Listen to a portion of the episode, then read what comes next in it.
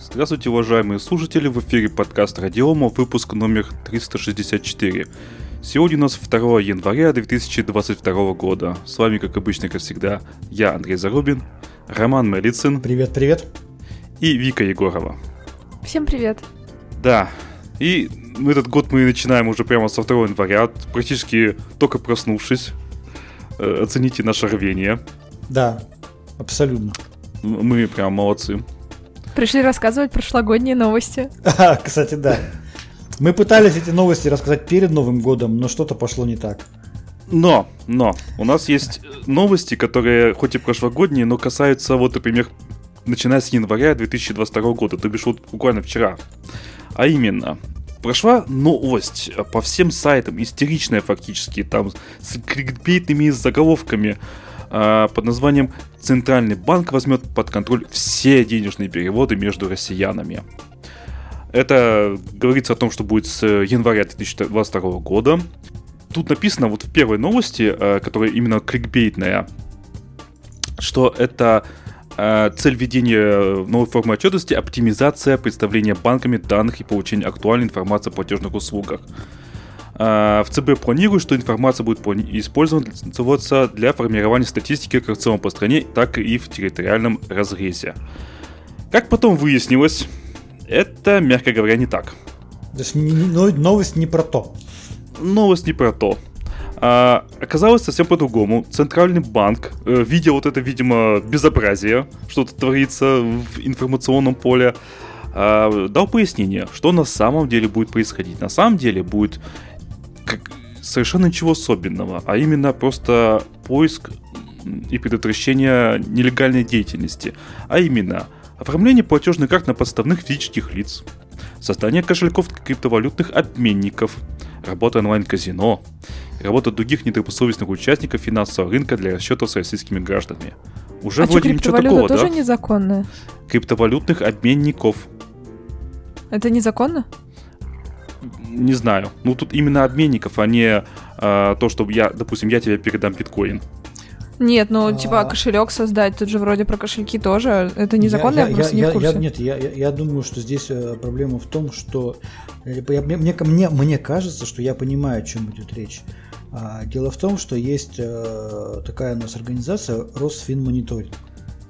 Росфинмониторинг, его задача заключается в том, чтобы обеспечить контроль и учет всех финансовых транзакций с целью э, контроля случаев, когда идет речь о отмывании денежных средств.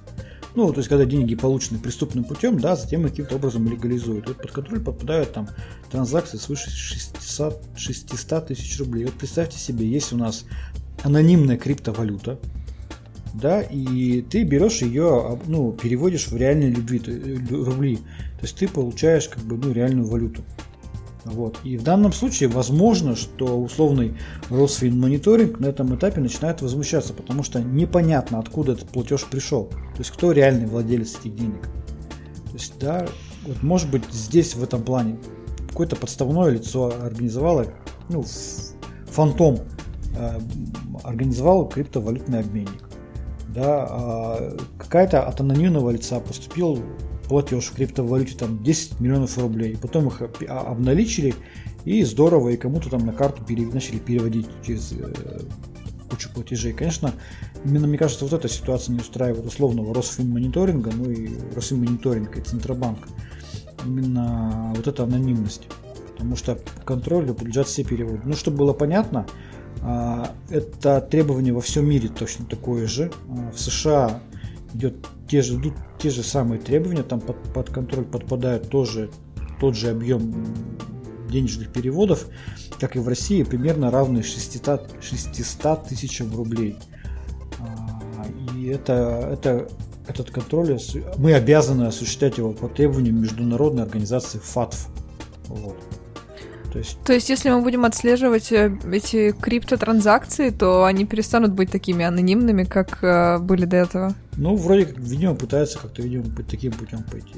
Ну, то есть мы обязаны, Россия обязана отслеживать э, эти транзакции там свыше 600 тысяч рублей. А это требование международного сообщества, и во всем мире как бы все такие транзакции, они отслеживаются. То есть можно перевести две по 300, и тогда никто не заметит. А, ты знаешь, это самое первое, что приходит людям в голову, да, от дробления ми- микроплатежи. Конечно, да, многие так пользуются, и да, это позволяет в каких-то случаях избежать. Но я вот читал отчеты ФАТов, которые были доступны, и там они как раз-таки, когда речь шла об отмывании денежных средств, полученных преступным путем, и в том числе международные переводы, они ловили людей, то есть они, если видят, там происходит тысяча платежей, микроплатежей. Да, они отлавливают эту историю, то есть они это выявляют. Сейчас я не знаю, то ли нейросети используются, то ли что. То есть если происходит там тысяча, там сто тысяч микроплатежей, да, и на, на большие суммы в итоге в совокупности, то это тоже признается как один платеж. То есть, да, это... Ну эти- сколько же транзакций в день даже совершается? Конечно. Огромное количество. Конечно. Как в этом мусоре отследить эти Конечно. 100 Я микротранзакций? согласен, тысячи? да, это проблема, но тем не менее иногда это удается отследить. Мгм. Да, да, да. То Ну, есть, то есть, Понятно. видимо, тут лучше делать что-то, чем, чем не делать ничего. Да.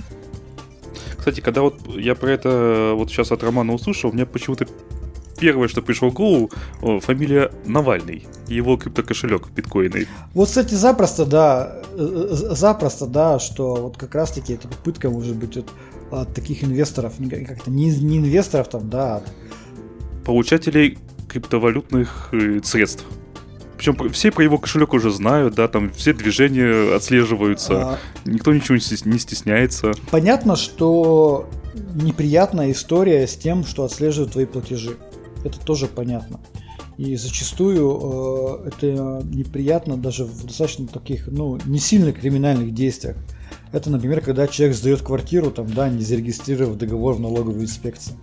Ну, Да, эти гайки уже давно начи- начали закручивать. Да. Нифига себе неприятно, так это же незаконно. Налоги-то надо Ну, платить. чуть-чуть неприятно, квартиры. да. Вот. а- Неприятно. Но только не нарушай закон, не будет неприятно. Да, Чё, в чем а, дело? ну или, или, например, те же ситуации, когда ты организуешь деятельность какого-нибудь там избирательного штаба. Там, да, зачастую э, все расчеты э, между сотрудниками там, избирательных штабов тоже происходят. Вот просто карточки Сбера. Да, и Сбер активно блокирует такие карточки, такие переводы. Поэтому люди меняют карточки там и так далее. Понятно, что это неприятно, но это правильно, ты, по-моему, ты, Андрей, сказал, да, что это уже давно существует и давно все платежи мониторятся. В данном случае, видимо, оно идет какое-то дополнительное ужесточение, правильно я понимаю? Ну, то есть, обычным физическим лицам, типа нас с вами, в принципе, вообще ничего не повлияет. Но, может быть, ты по большому м, счету. кучу каких-то транзакций делаешь и все. Нет. Ну что, я сегодня вот сходил, купил себе шапку. Че, офигенная транзакция, да? Ну, подожди, подожди, а если бы ты был бы классным блогером? А если бы ты был бы ведущим популярного IT-подкаста? Так, ты представь себе, что ты ведущий поп- популярного IT-подкаста. Элементарно, Ватсон, я же самозанятый. У меня есть аккаунт на сайте налоговой, я есть- плачу налоги. И то есть ты на эти транзакции, которые тебе там донаты, там, эти миллиард денег, которые ты получаешь, тонны денег, ты платишь налоги с них. А как это с точки зрения закона работает? Донат это подарок или что? Это почему? Это коммерческая деятельность. Нет, донат, если человек просто решил задонатить, не, не заплатить за работу, а просто типа подарок, то это можно расценить как подарок, а подарки, они с какой суммой облагаются налогами? Не знаю, но мне кажется, здесь все-таки системность, она уже не предусматривает подарок. Мне- Ну там начнут э, задавать вопросы просто. Ну, если действительно И- будут серьезные суммы донатов, у нас-то такого, естественно, нет, то, наверное, да, возможно, будут вопросы. А но давай, Андрей, не раз, уж, случай. раз уж разговор зашел, давай поговорим о успешных донатах в наш подкаст. Когда ты последний раз видел донат? И какая была Я не сумма? помню. Ну, Я не помню. с- хотя бы давай годы, годы, скажи годы.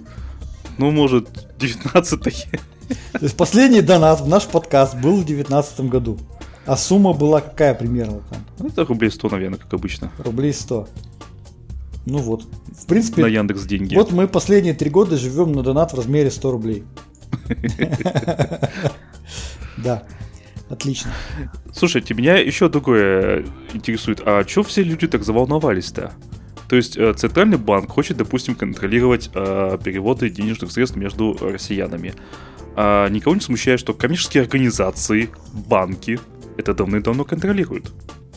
Ну, у нас люди просто любят волноваться, любят они волноваться. Типа, допустим, информация, что Facebook там слил какие-то данные. Люди начинают панику, о боже, мой номер телефона выставят в интернет. Да твой номер телефона и так уже в интернете, просто смирись. Да, я вот захожу а, в приложение, допустим, Тинькова, да, я как-то зашел, а, давно уже, смотрю, там, значит, есть все мои транзакции, разбиты по категориям, да, где что я покупал. Причем там не просто по категориям, там написано, что именно купил, там список покупок. То есть я в- сходил в продуктовый магазин, и он в этом за, в одной транзакции он вывел список покупок, что было. Слушай, ну это же известная, известная же шутка за последнее время, когда какой-то мужик пишет э, вот как раз разработчикам такого приложения, скорее всего, даже Тинькова возмущается. На кой хер вы, говорит, пока, извините за выражение, на кой хер, говорит, вы показываете, что конкретно я купил. У нас семейный аккаунт с женой. Я, говорит, купил презервативы. Ай-яй-яй. И она его О, типа выпалила на этом, на вот этом учете. Ну, Это как бы известная тема. Ну, думать надо головой. У меня э, на работе есть э, коллега, Надо А. черным налом. мужского пола. Э, так вот, он старается в магазинах, и, по-моему, даже полностью, расплачивать исключительно наличными. Вот у него такая идеология. То есть он сходил за хлебом, он расплатился наличными. Ну, потому что он так считает, что так будет правильно. Капец. И Может, ему просто так удобнее, или он действительно прячется от банков?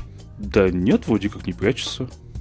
Ну, может, ему просто удобнее наличными. Нет, человек э, фанат приватности, он прям вообще фанат. Ну, я не знаю, зарплата-то ему все равно на карту приходит. В чем проблема-то? Какая приватность? О какой приватности мы говорим сейчас вообще в 21 веке? Я не знаю, но человек вот хочет платить наличными, он платит. Все остальное это полумеры. Вот как вот с этим человеком, который купирует презервативы на а, банковскую карточку, про которую знает его жена. Ну тоже ум- ума палата. Заведи-то еще Ну, одну карточку-то. Она могла чек в кармане найти, какая разница? Вот при чем здесь карточка? Карточка здесь ни при чем. Она могла чек в кармане найти. А могла увидеть его на улице с другой женщиной. Это не Тиньков виноват. Заводишь еще одну банковскую карточку, вводишь ее в свой телефон, да, как этот Google Pay, допустим, или какой-нибудь еще, неважно. И все. В чем проблема? Да можно было налом оплатить, проблема же не в этом. Можно было. То есть э, люди просто любят переживать, боже, за нами следят, вы серьезно? Сколько транзакций в день совершается, никто даже вашу не заметит. Это э, просто полный бред, это как когда этот пакет Яровой вводили, Ну, конечно. и все люди, боже, за нами следят в интернете. Ну, конечно, следят. Сидит там вот этот вот какой-нибудь грустный ФСБшник и просматривает вот эти все серии Санта-Барбара, которые бабушка подожди, качает. подожди, а как ты думаешь, кто, кто сливает эти переписки в чатиках, всякие смешные диалоги? Точно ФСБшники же. Да.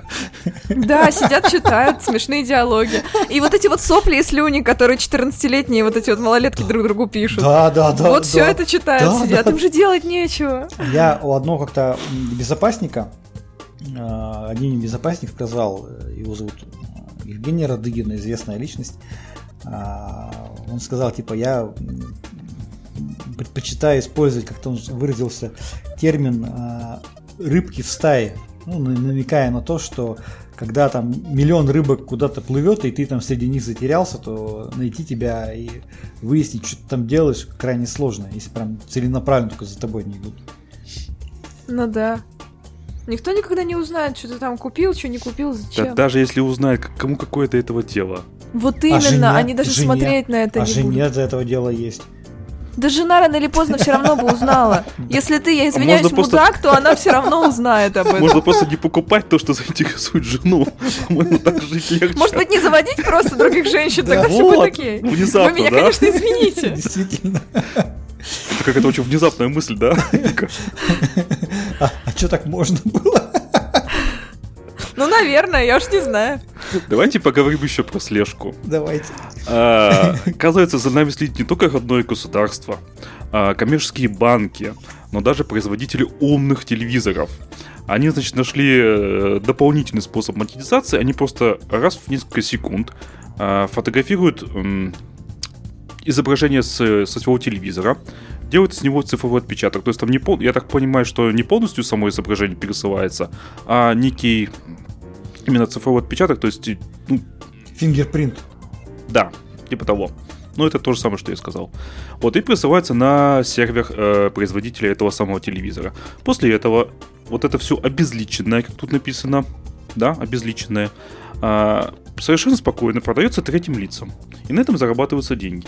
И тут в статье написано, что вполне возможно, что через некоторое время телевизоры умные станут совершенно бесплатными.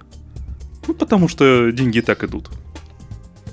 А зачем кому-то эта информация? Типа для рекламы Ну да. или что? Это, ну, во-первых, будет понятно, какие людям э, нравятся фильмы, телепередачи, сериалы. Ну Это да. же тоже Ну, важно, Ну, наверное. только для рекламы Да, получается. да. Ну и таргетированная. И для производства этого самого контента. Ну да, понятно. Кстати говоря, я читала, у меня просто робот-пылесос к Xiaomi, я как раз читала про них, что они отправляют данные о площади, ну, о квартире, то есть строят карту квартиры и отправляют эти данные на их серваки. Я Так надеюсь, что мы хотя бы с роботы-пылесосы- видеокамерой. Тоже следят за нами. Нет, обычный. А что, у него должна быть камера? Ну, для, полностью, для полноты картины это должна быть видеокамера, я считаю. А, ну нет, вроде нет. Кстати говоря, я еще подозреваю, что за мной сидит следит PlayStation, потому что а, вот у нее есть же это звуковые команды, типа, когда говоришь PlayStation, она реагирует, можно ей что-то сказать там, типа, выключись, включись, ну всякую такую фигню. И вот тишина, а она хоп и включилась, и такая, типа, я тебя слушаю. Мгм. Я послушалась что-то. Да, и она следит за мной, я уверена. Она следит за мной и передает все эти все данные. Так ты ее, Ага. когда не используешь, выдергивай из розетки. Так я когда использую, она, использую, она тоже следит. Что ж делать? А ты, а ты когда ее используешь, не делай подоз- ничего подозрительного. Может мне шапочку еще из фольги надеть, клетку Фарадея из комнаты сделать, я не знаю. Кстати, неплохая идея. Кстати, я тут читал, что э, шапочка из фольги усиливает сигнал. Как? Ты сейчас рвешь шаблоны людям. А что делать-то теперь? Клетка Фарадая. Только на нее та самая надежда. Вся. Ну, ну все, тогда запираемся. Ну, размером с квартиру, естественно, имеется в виду. Ну, То есть обшивается там э, металлом полностью. Ну, а как вы? А что делать? Приходится. Да. Да. Ну, Ну что, хотите бесплатный телевизор, который будет, вы- по которому вы точно будете знать, что он за вами следит? Ну, да, бесплатно. хрен с ним бесплатно же. Ну да, бесплатно же. Ну а чё, какая мне разница? Ну пусть следит, зато реклама будет э, ориентирована на меня, мне же лучше. смотрите, ну, в любом случае, в любом случае, мы все равно придем к модели подписки. Я просто в этом уверен. Ты хочешь смотреть условный там агрегатор какого-нибудь видеоконтента, там, не знаю, кинопоиск, Netflix, что-то еще, ты просто платишь денежку за подписку, и тебе дают бесплатный телевизор. Я думаю, что мы к этому запросто придем. И, конечно, да. Да нет, мне кажется, мы же скоро уйдем от телеков совсем. А куда? Куда? Ну, все же смотрят уже на компьютерах у себя, у некоторых людей даже дома нет телевизора. Слушай, У ну, меня есть. Ты знаешь, э, час телевизоры стали поставщиком несколько другого типа контента, да, то есть это большие экраны, это кинотеатры, по сути. Это Netflix. Netflix там, да, то есть ты... А что, нельзя на компе Netflix можно, посмотреть? можно, ты понимаешь, но если ты включишь... Но это недостаточно шикарно. Там, да, именно, э, это, это именно, как его, больше погружения в контент. Конечно, представь, что у тебя на стене висит 75-дюймовый 4К У телевизор. меня огромный 4К телевизор, и это, блин, проблема. Потому что, когда я в браузере себе что-то включаю посмотреть, у меня пиксели размером с мой глаз просто. И мне приходится искать реально в хорошем качестве что-то. А это не бесплатно, понимаете? Да, подписочка, подписочка. Так у меня есть подписка, но в эту подписку очень много чего не входит. Типа чего-то просто нет, что-то еще доплатить надо. Ну и какой мне профит? Ладно бы, если бы можно было купить там одну подписку, условно, за какие-то, не знаю, сколько она стоит, деньги, Вот. и Насчет- было бы все, но там нет всего, и это, блин, проблема. Насчет этого люди страдают уже лет 10, наверное, на Хабре. Пытаются понять, а что с этим делать. Покупать все подписки, денег жалко, да и столько дорого стоит. Один Ну, Netflix это бессмысленно. стоит? Покупать все подписки просто зачем? Ну хорошо, ладно, Netflix без него я переживу, в принципе, но есть много, вот, например, на Кинопоиске я вот каждый январь пересматриваю Шерлока, его там нет. И что мне делать? Что? Купить? А он там есть платный? Нет, его вообще нет, и мне приходится смотреть в браузере. Для этого нужно найти Шерлока, где пиксели не будут размером с мой глаз. Они, то есть они реально просто... Лучше бы был маленький телевизор, короче. Да. Ой, тут вообще с кинопоиском смешно было. Значит, э, помните, Дюна-то новая вышла, да? Мгм. Вот, я хотел легально ее купить. Ну, чтобы не в, в кинотеатре, она тогда у нас шла. А по понедельникам у нас скидка. А По понедельникам она стоила фильм 150 рублей. Я думаю, если фильм в кинопоиске стоит рублей 300, я куплю. Ну, скорее всего, буду пересматривать. Вообще фильм хороший вроде как, не жалко. Захожу, смотрю, 900. Я удивился, зашел на Винк от Ростелекома 900. А это пос- на, навсегда фильм покупаешь Да, или это просто в навсегда. аренду берешь? Это А навсегда. в аренду нельзя взять? А, может, по-моему, можно было, но там тоже какая-то невменяемая сумма была. Офигеть. Так вот, э, а сейчас он в кинопоиске в подписке совершенно бесплатно. Стоило всего Видимо, лишь никто не подождать. покупал. Никто не покупал, и они Ну, решили, наверное, за ладно. 900 это, ну, это просто неприлично. Реально. То есть, вот я хотел купить, но они мне не дали возможности такой. За 900 я не куплю. Ну, это реально перебор. Конечно. Можно пойти тогда этот, э, в магазине в каком-нибудь диск купить. я могу, э, я мог в кинотеатр сходить в 6 раз его посмотреть. Ну, да. Или один раз, но с попкорном. Да, просто я его не ем, поэтому я не знаю, как он стоит. Это много, Блин. да? Давайте дальше пойдем. Ну нет, не очень, рублей 300. Давайте к э, хардкорным темам пойдем, более хардкорным. Да, давайте к более серьезным. Да, о том про... А, что у нас тут случилось в прошлом году? Перед Новым годом у нас случилась итоговая конференция Байкал Electronics. И там рассказали много чего прикольного. А, Тем, кто интересуется вообще темой отечественной микроэлектроники, я рекомендую зайти на а, видеоканал Байкал Electronics в Ютубе. Там выложили эту конференцию в хорошем качестве, в хорошей записи. 4К? Нет, ну, по-моему, 2, ну, Full HD. Тогда Вика не сможет посмотреть. Ну все, А, жизнь кончена. Да, а, там, значит, ну что, а, объявили следующее.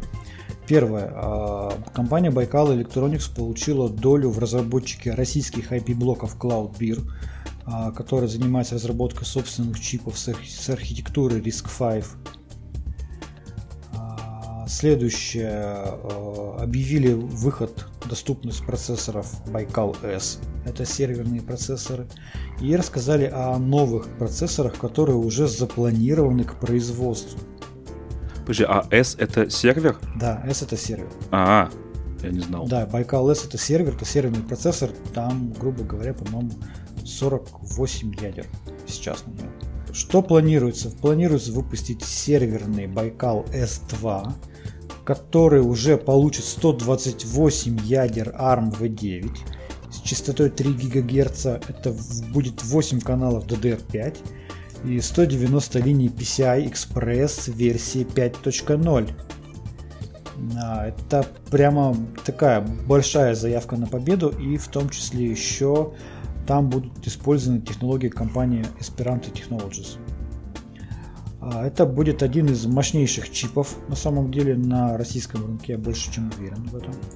Плюсом, что еще из новенького, объявили, что будет э, новый процессор Baikal L. Это, как его назвать, Light, может быть, да, это Бай- про- Бай- Baikal L процессор, предназначенный для мобильных устройств, таких как ноутбуки или планшеты. Причем а, технический директор а, на конференции заявил, что а, он остерегается говорить о том, что этот проц- процессор будет подходить для мобильных телефонов. Все-таки они целятся в основную аудиторию, это ноутбуки, и второе, возможно, планшет. Но как пойдет, как говорится. Вот. Таким образом, а, судя по всему, э, процессорная линейка компании Baikal Electronics будет себя представлять два серверных процессора. Это текущий AR- а- а- ARM а, процессор на э, базе Cortex A75 с 48 ядрами. Baikal S это новый Baikal S2 со 128 ядрами. Ну, понятно, что еще будут, скорее всего, материнские платы, которые там четырехсокетные, то есть там просто невероятное количество ядер будет. А вот сейчас э, PCI Express 4 на Baikal S и PCI Express 5.0 на Baikal S2. И, соответственно, Б- Baikal M уже производится э, серийно, это десктопный э, процессор, и Baikal L это будет уже ноутбучный процессор. Все это очень прикольно, все это очень интересно. Мне очень понравилось, что как представили Baikal S, только первые партии поступили а, из- с фабрики TCPC, прямо онлайн устроили его бенчмаркинг, А, использовался бенчмарк а, Geekbench, и прямо онлайн проводили тестирование. Это выглядело очень таки прикольно. А О чем это говорит? О том, что вообще вся эта конференция, о том, что в России возрождается производство на самом деле микроэлектроники, несмотря на то, что архитектура, лицензия ARM это покупные лицензии, весь физический дизайн, э, разработка чип, чипсета и так далее, она производилась на территории России.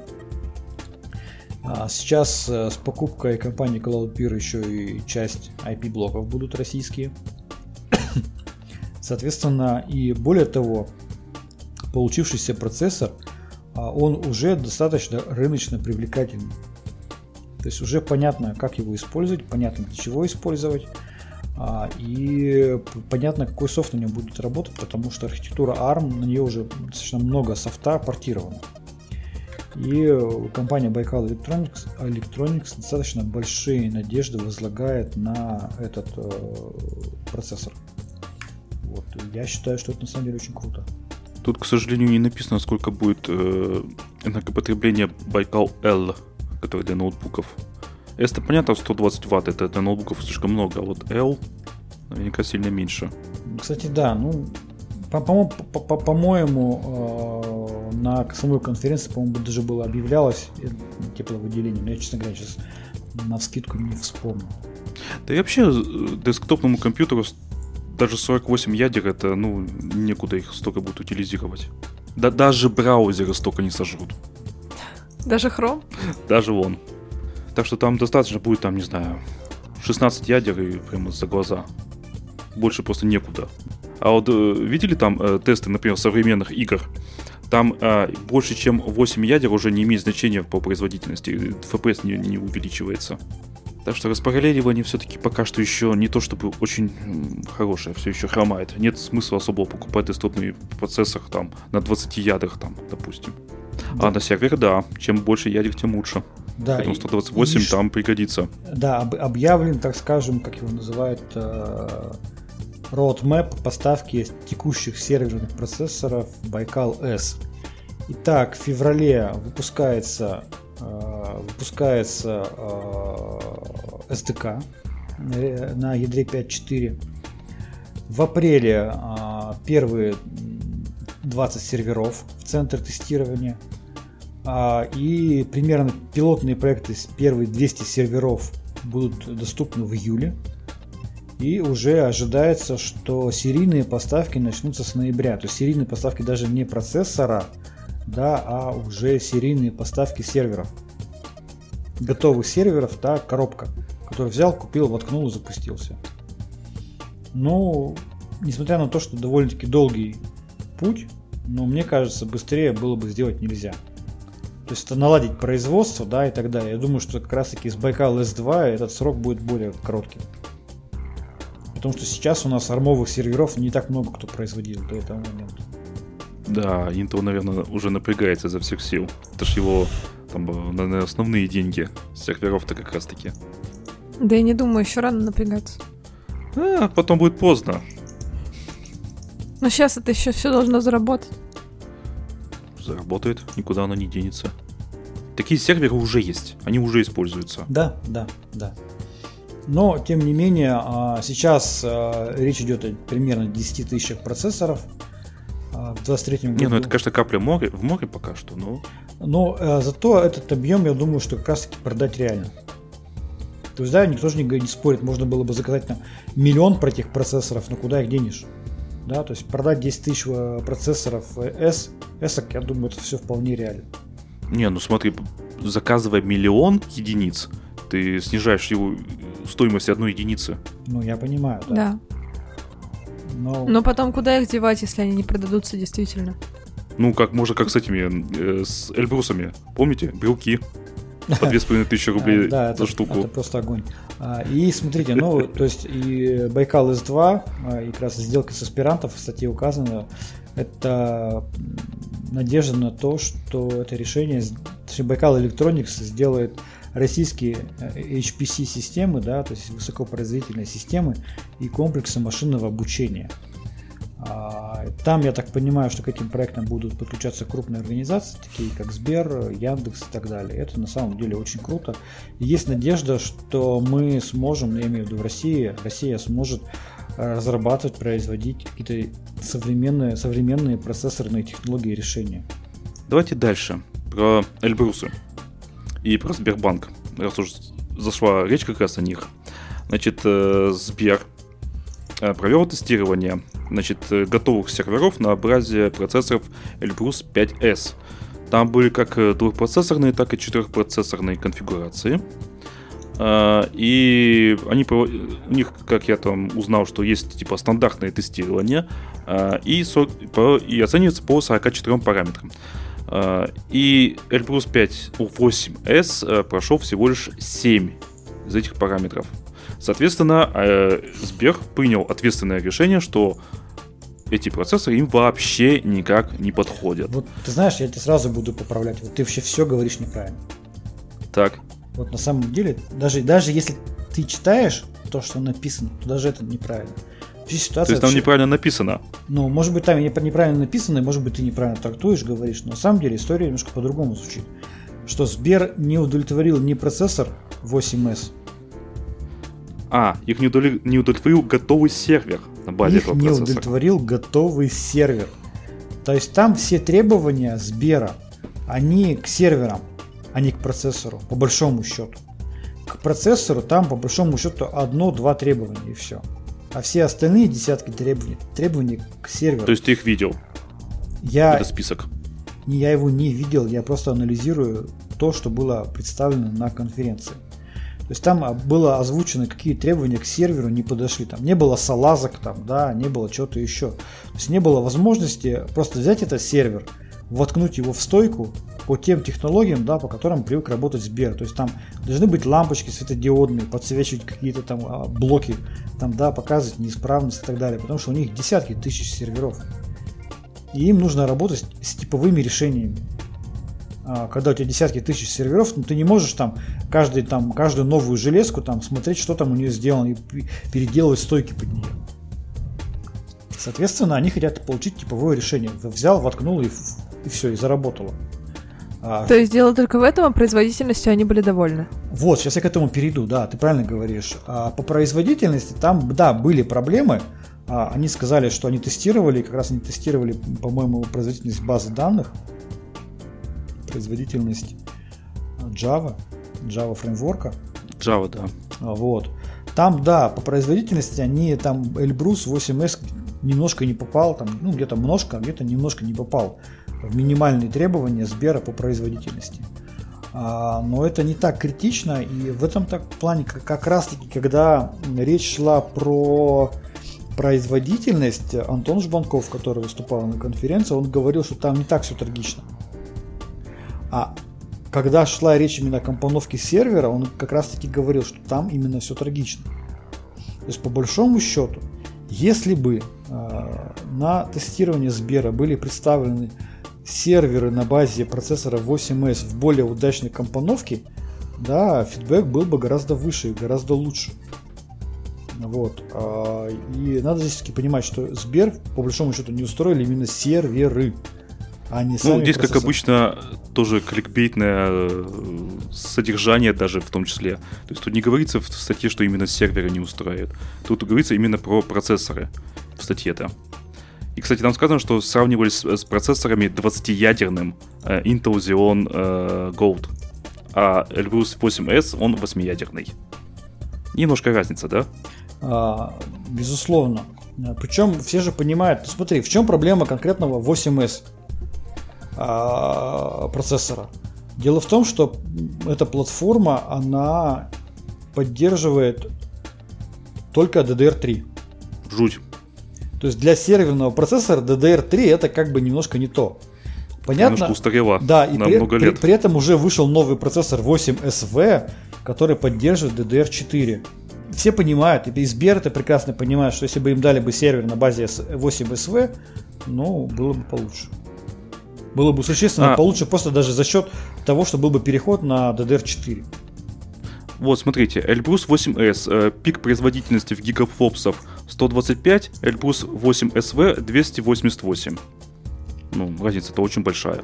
Так естественно, нет, я говорю, так это там просто будет разница за счет просто перехода на новые технологии, а, на новый, новый тип памяти. Ну, переход DDR3 на DDR4 это просто, ну, это был бы существенный рывок. И поэтому Сбер так говорит, что по производительности там не так все трагично.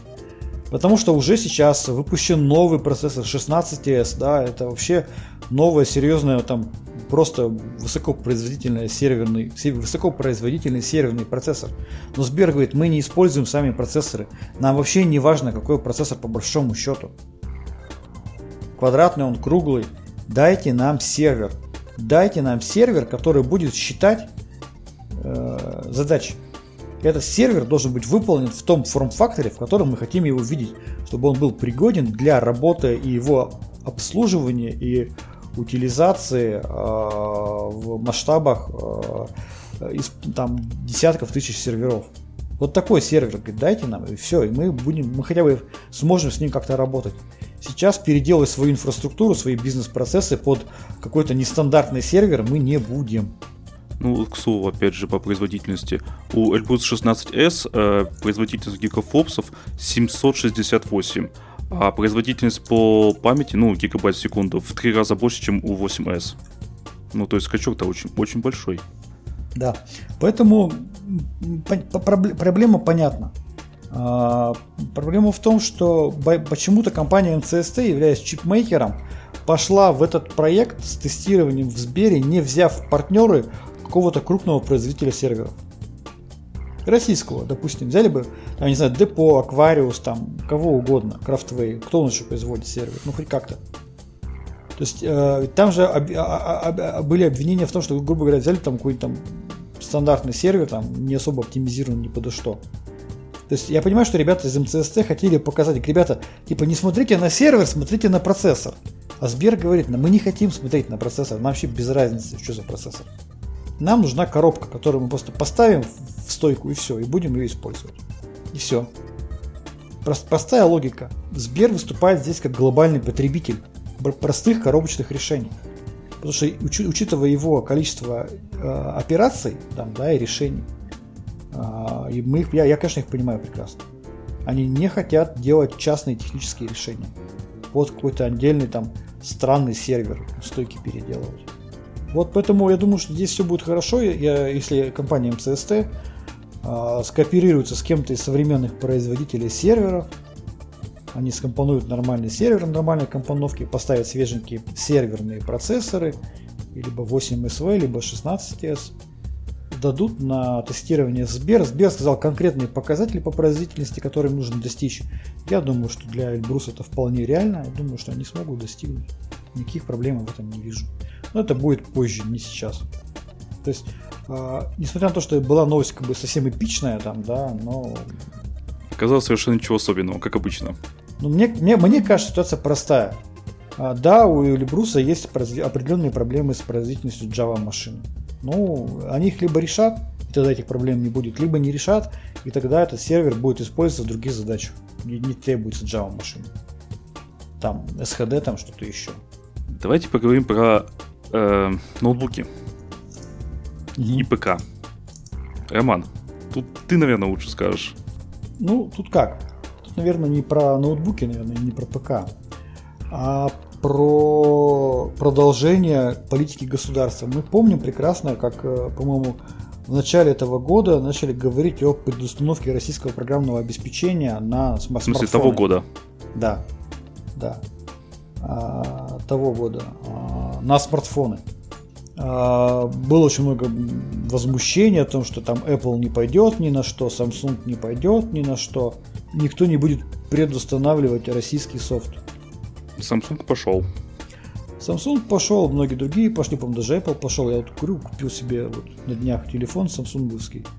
И там сразу папочка «Закон». Да, у меня тоже. Открываешь папочку. Не, не, Apple не пошел, потому что я маме недавно покупала, там не было ничего такого. Ну, значит, штрафы будут. Вот и все. Ну а зачем это нужно? Вот эти вот браузер Амиго, вот это вот, что это такое? Положено. Ну, я просто не понимаю, какая логика вот на у нашего. Мы уже это обсуждали, но я все равно не могу никак вот это понять. Какая логика для этого должна быть? Просто зачем? Вот. Так вот, это была так называемая маленькая предустановка. А теперь э, нормативные документы, по которые принимаются, в том числе на уровне Минцифры, гласят, говорят о том, что теперь будет большая предустановка, это предустановка операционных систем на уже вычислительную технику. Это ноутбуки, десктопы там, и так далее.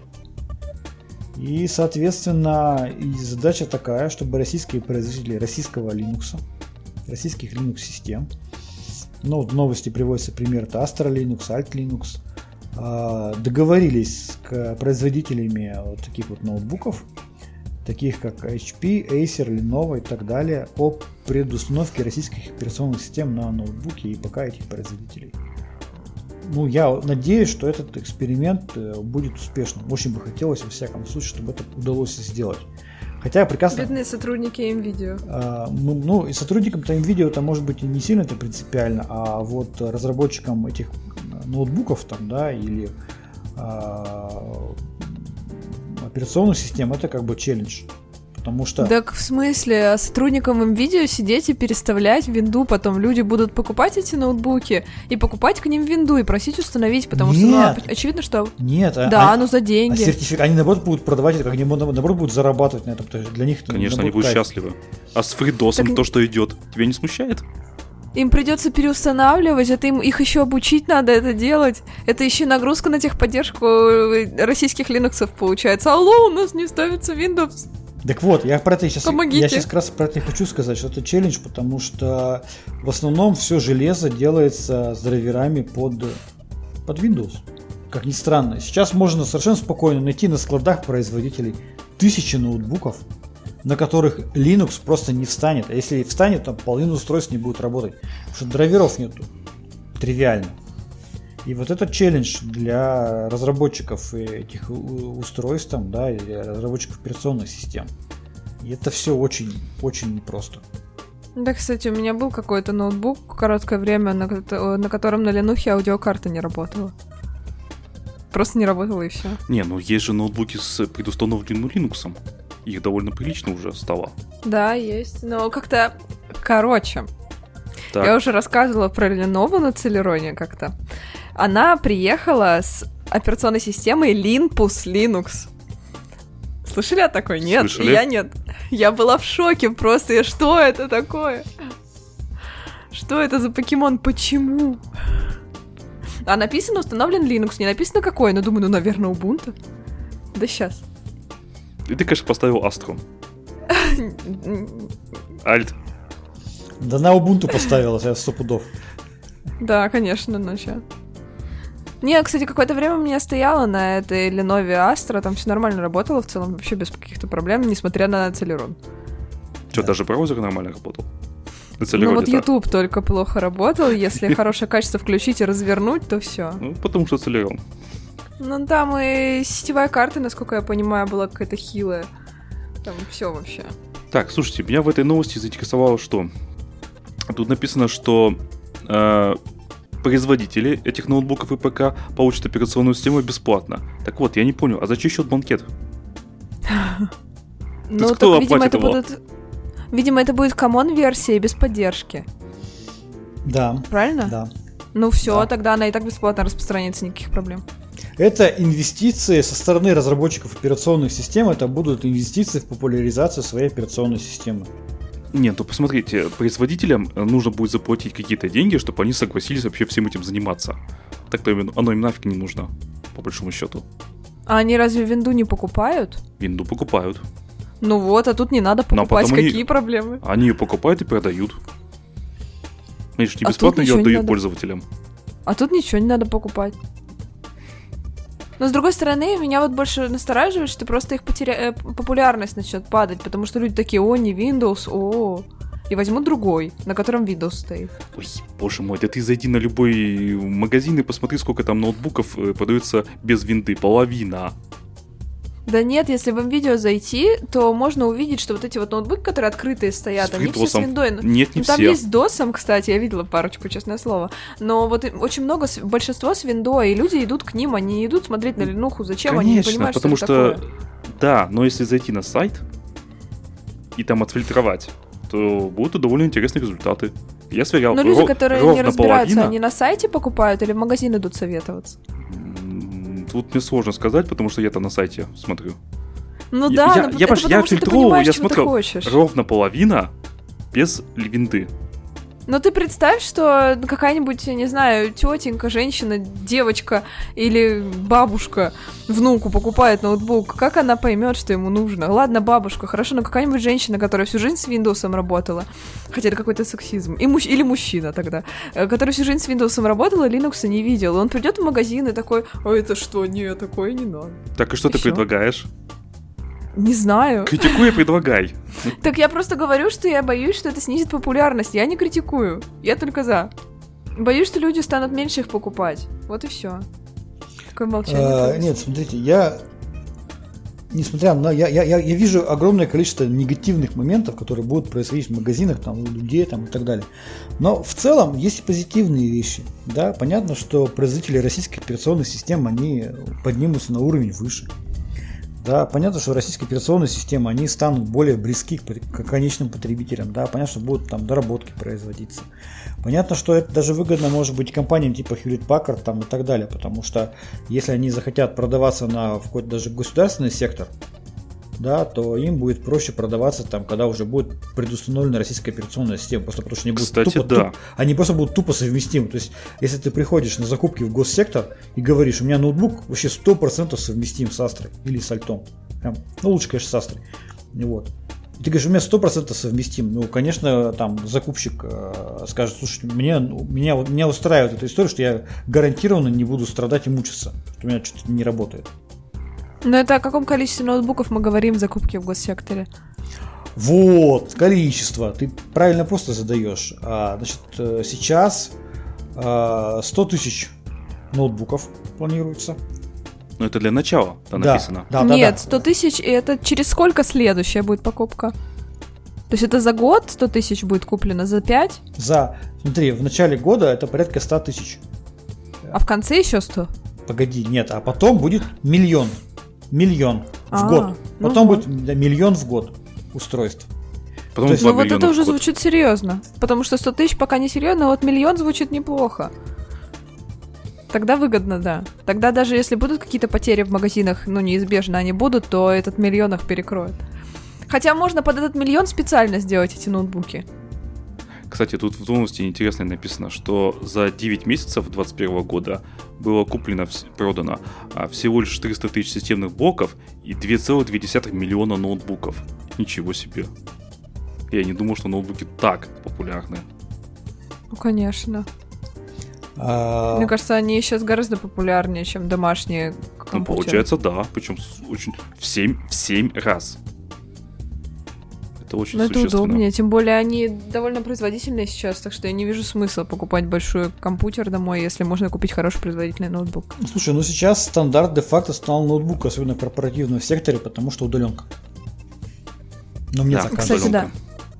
Э, Поэтому за, за счет удаленки прям как бы все, да. Ноутбуки просто пошли. Я помню, когда началась удаленка, почти все актуальные модели ноутбуков просто смели с рынка. Невозможно было ничего купить. Вот-вот, а потом ноутбуки подорожали, там, э, если раньше можно было что-то приличное купить за 30 тысяч, ну, для офисной работы, то теперь меньше, чем за 40 э, нереально.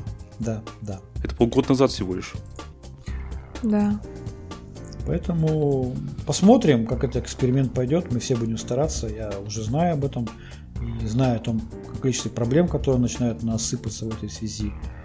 А что с этим делать, не очень понятно. Потому что надо разрабатывать драйвера. И здесь ситуация нетривиальная. Вот. Ну что, давайте дальше. У нас последняя тема, она достаточно сложная. Это любимая Викина тема. Это уязвимости. А, у нас э, перед Новым годом, незадолго, в конце года точнее, была в, в стране, в мире объявлена у- открытая уязвимость Log4Shell.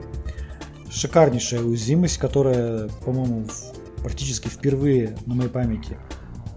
Общем, одна из немногих, которая имеет э, уровень серьезности 10, 10 из 10 по шкале оценки уязвимости CVSS версия 3.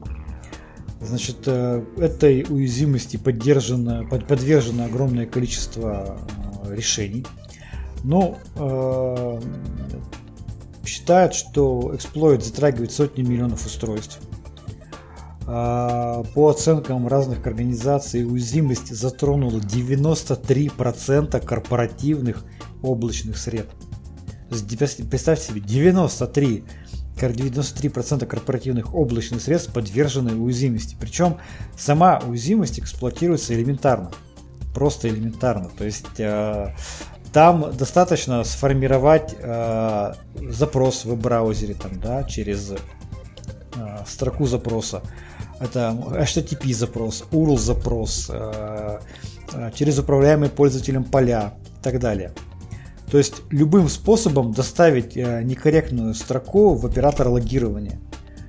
Да, то есть ты любым способом каким-то образом эту строку ввел, в логи попало это все, и здравствуй, добрый день, ты можешь выполнить RCE, удаленное выполнение кода.